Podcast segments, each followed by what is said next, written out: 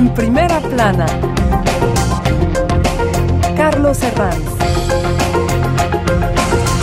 Bienvenidos en Primera Plana, un programa de Radio Francia Internacional y de France 24. Esta semana ponemos el foco en Ecuador, un país azotado por la violencia que está a punto de celebrar la segunda vuelta de las elecciones presidenciales. Para analizarlo nos acompañan en este estudio. Les presento ya a Emanuel Sinardés, directora del Centro de Estudios Ecuatorianos en la Universidad París-Nanterre. Bienvenida. Gracias por la invitación.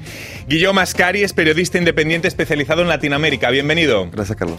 Y también nos acompaña en duples desde Quito, Pablo Medina, politólogo en la Universidad San Francisco de Quito. Bienvenido. Hola, hola, buenos días. Qué gusto estar con ustedes desde Quito, Ecuador. Elecciones en Ecuador en un contexto de violencia, hoy en primera plana.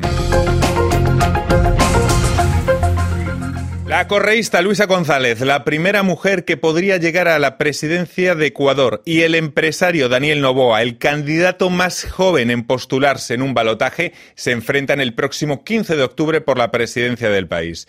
Los ecuatorianos tendrán que elegir entre dos opciones políticamente opuestas en un país donde las elecciones están marcadas por la violencia. Los ecuatorianos soportan constantes atentados terroristas que cambian de un día a otro la dinámica y la vida del país, como ya lo ha hecho este proceso en, este proceso electoral en el que los candidatos recorren el país pues con chalecos y fuertes medidas de seguridad. Repasemos algunas portadas de prensa. Le Monde, tras la primera vuelta, la heredera de Rafael Correa llega en primer lugar y habla de una segunda vuelta entre herederos.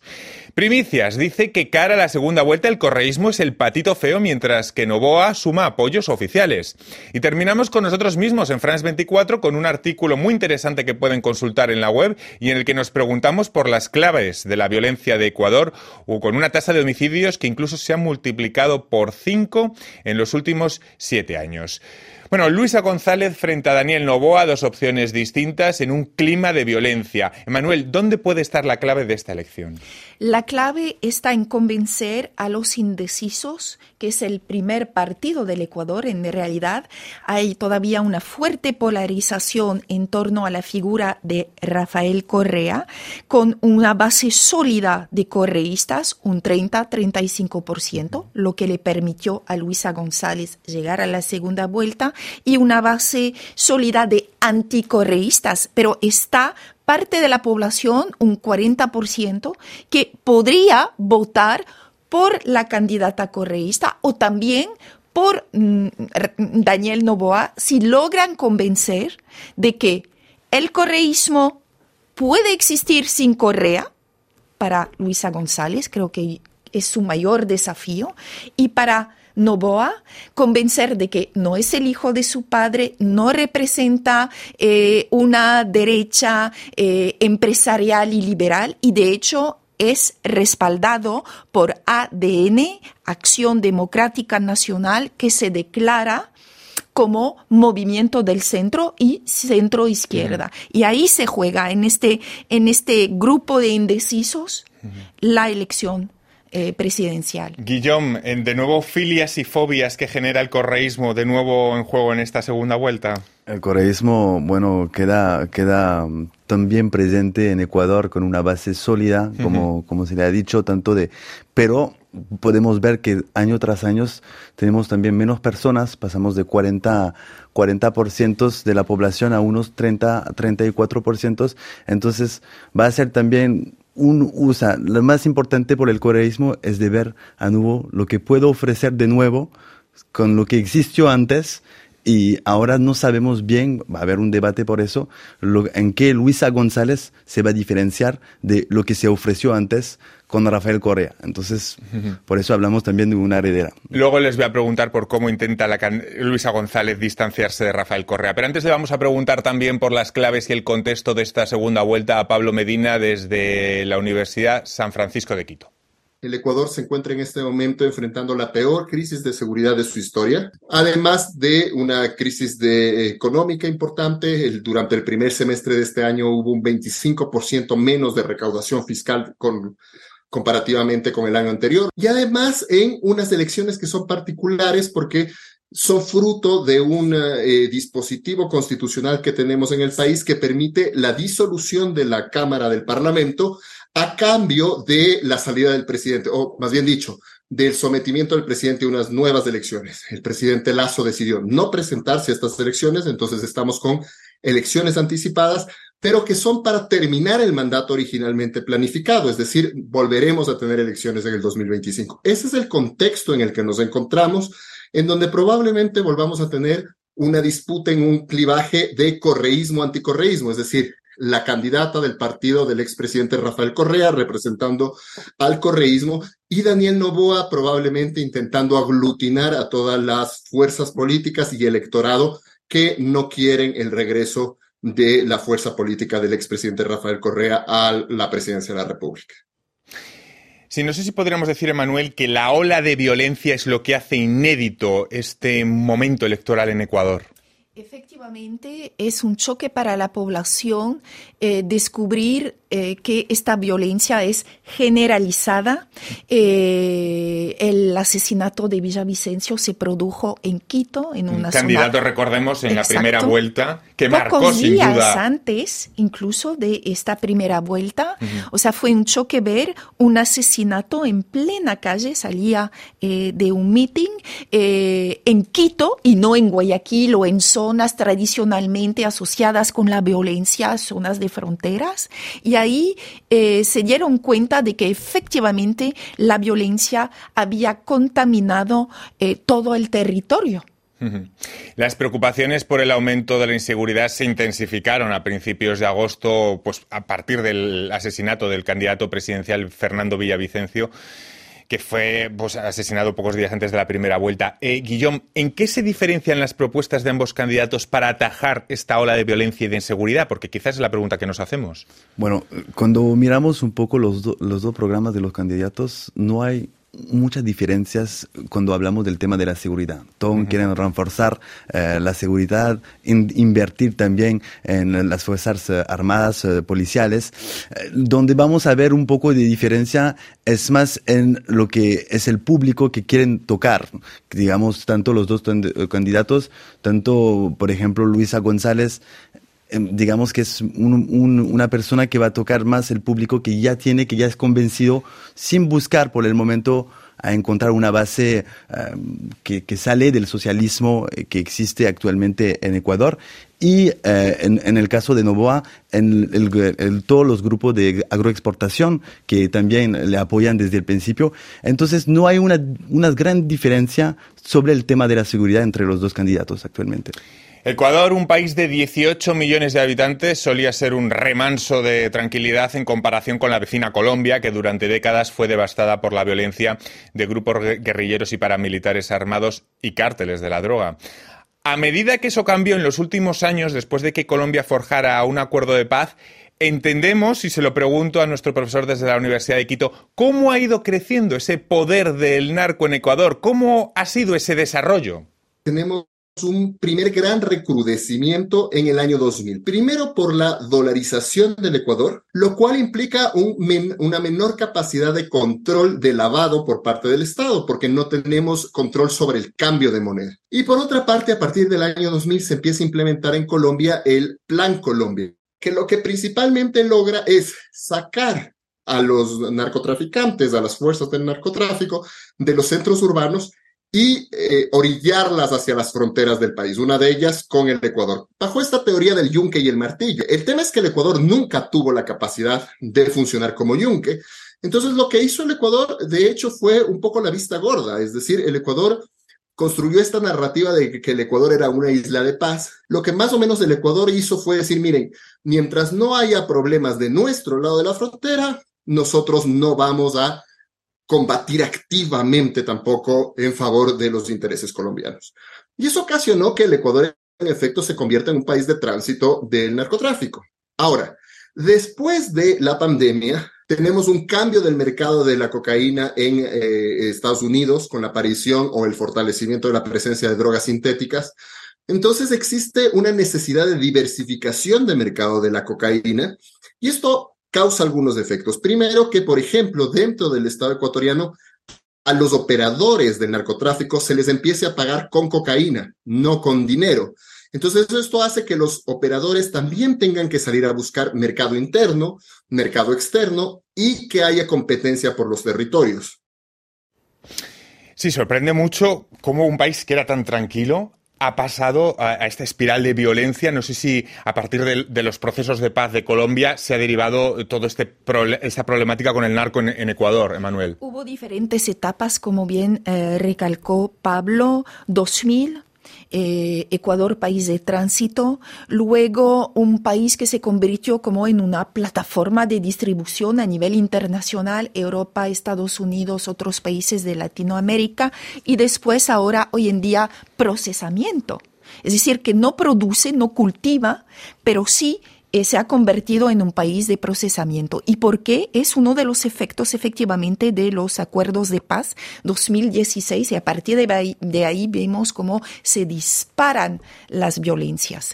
Es que eh, la desmovilización de las FARC produjo una forma de fragmentación, incluso atomización de pequeños grupos que siguieron viviendo del narcotráfico, pero entonces pasaron a buscar eh, otros eh, espacios, se aliaron con pandillas locales ecuatorianas y eh, vemos ahora el resultado que es efectivamente la lucha por territorios y por controlar estas rutas Pacífico y Oriente de salida de las drogas. Y es que además toda esta situación de, violencia se ve en las estadísticas, cómo se ha multiplicado la tasa de homicidios por cinco en los últimos siete años, es decir, una brutalidad, Guillón. Efectivamente, pasamos de, incluido en 2017, donde estábamos a cinco Ah, por 100.000 habitantes, ahora pasamos a casi 26 por 100.000 habitantes, es decir, que llegamos a un punto para volver atrás en Ecuador donde hay muchos esfuerzos que hacer y sobre todo esa violencia que es también vinculada con lo del narcotráfico, se encuentra en tres provincias eh, en, Ecuador, que son Manta, eh, Esmeralda y, también eh, la parte también de Guayaquil, que es muy importante y clave eh, por el tránsito de narcotráfico hacia Estados Unidos en Europa. Entonces llegamos a un momento donde hay dos combates, lo que es la violencia, que, podemos explicarlo con la polarización, con muchas cosas, y el narcotraficante, los narcotraficantes, que también todo eso también es vinculados, pero son dos problemas bien distintos. Pues ya ven todas las claves para entender este contexto de violencia y de narco en Ecuador. Vamos a hacer una breve pausa en este punto y a vuelta vamos a explicar la estrategia de ambos candidatos para acudir a la segunda vuelta. Hasta ahora.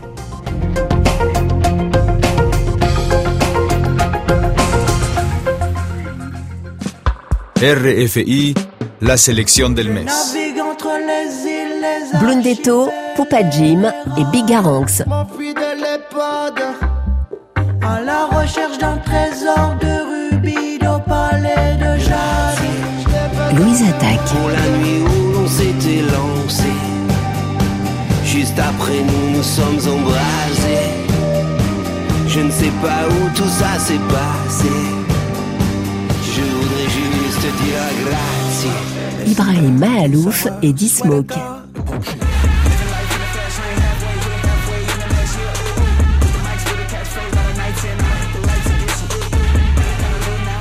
Manu Digital et Liam Bailey.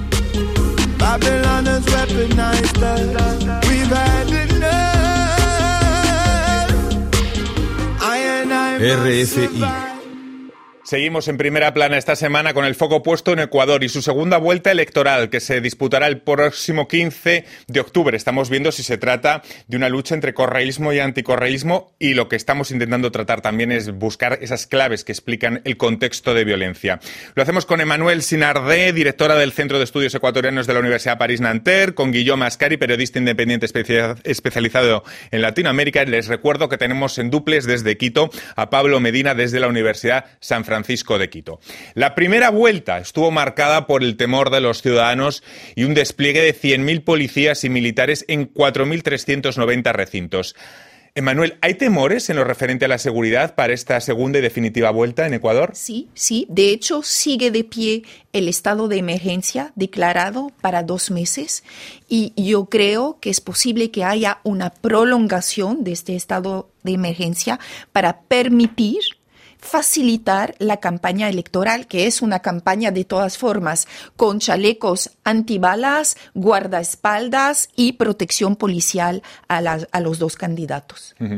Pues vamos a analizar ya más a fondo a los dos candidatos y también a otros que no están, pero que planean en la atmósfera. Nos viene siempre el nombre de Rafael Correa.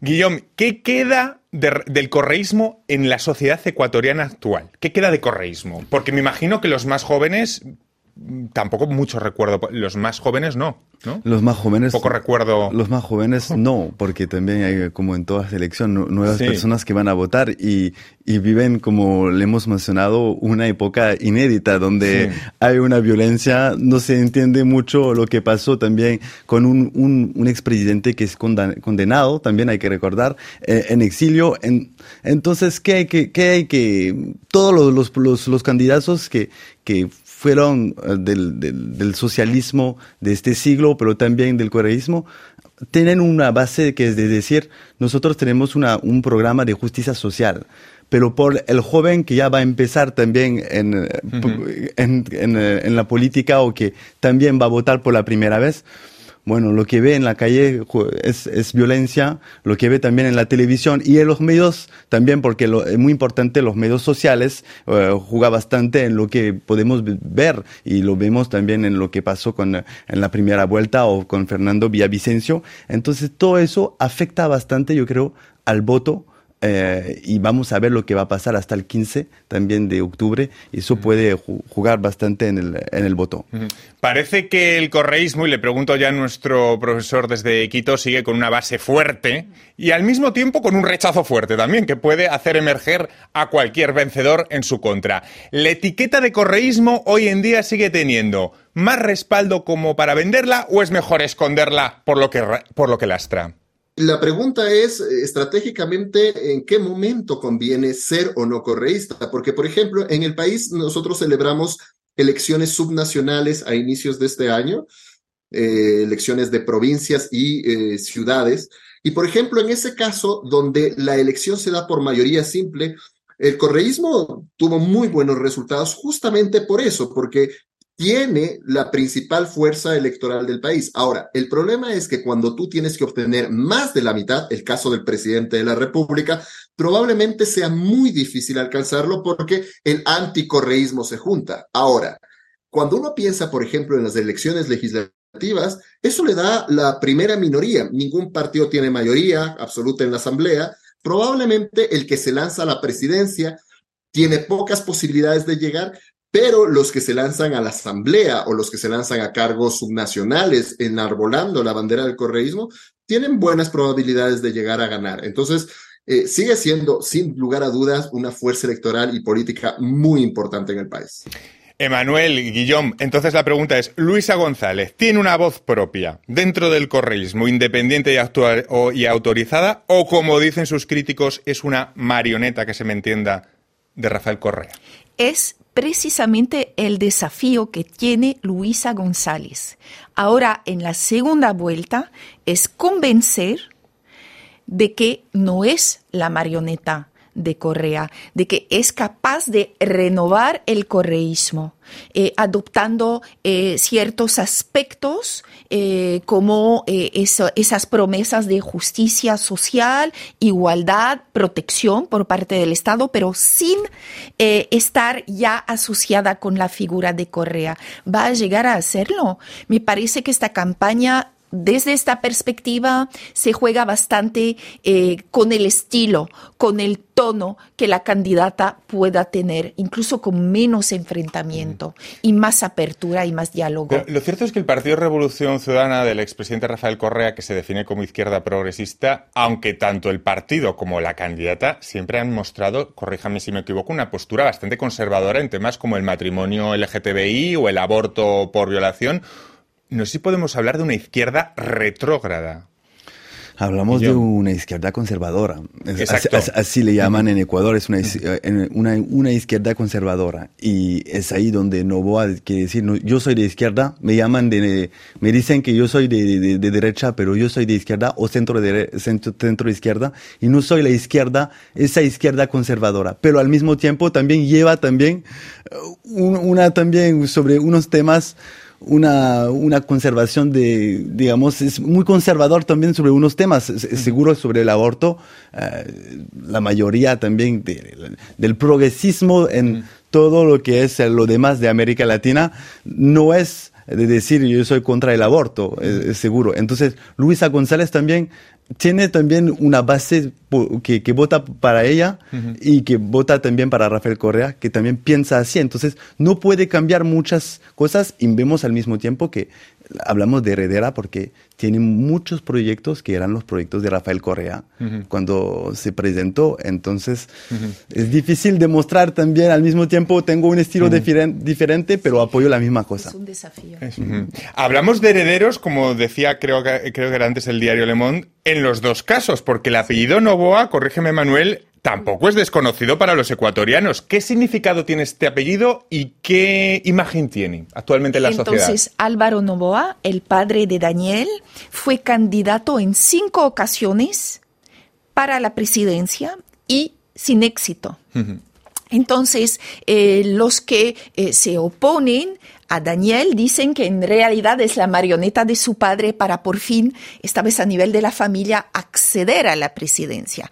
Pero muy hábilmente hasta ahora, eh, Daniel Novoa eh, intentó encontrar un estilo mucho más joven, utiliza mucho las redes sociales, se apoya también en su esposa, que es una influencer bastante conocida en el Ecuador, y eh, procura políticamente buscar respaldo en sectores políticos que no fueron nunca los de su, de su padre. Por ejemplo, en este eh, movimiento ADN que vemos ahí en la camiseta, eh, uno eh, de, de un grupo de esta alianza es Mover, Mover es la nueva apelación de Alianza País, que fue el partido fundado por Correa.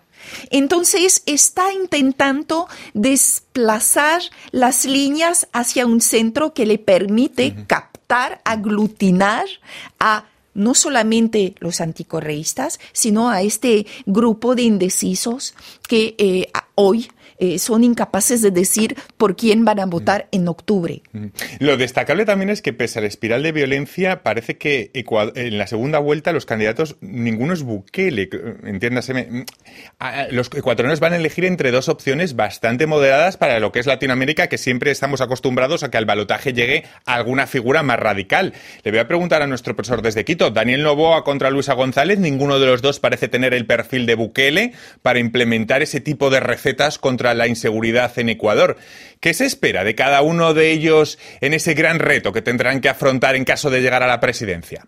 el correísmo, por su experiencia previa, hay que decirlo, durante la presidencia de Rafael Correa, específicamente en el 2015, el Ecuador llegó a tener unos índices sumamente bajos de violencia. Quito era una de las capitales, si no la capital más segura de América Latina. Es decir, el correísmo puede, eh, puede presentar unos resultados previos muy interesantes, además de que al contar con un partido político tiene la estructura, conocimiento y personas que pueden enfrentar el tema. Lo que no se sabe de Daniel Novoa, porque como no tiene partido, no sabemos exactamente quiénes pueden ser sus ministros, pero cualquiera de las dos fuerzas tiene que entender que tiene apenas 16 meses más o menos, entre 16 y 18 meses de gobierno es lo que va a tener.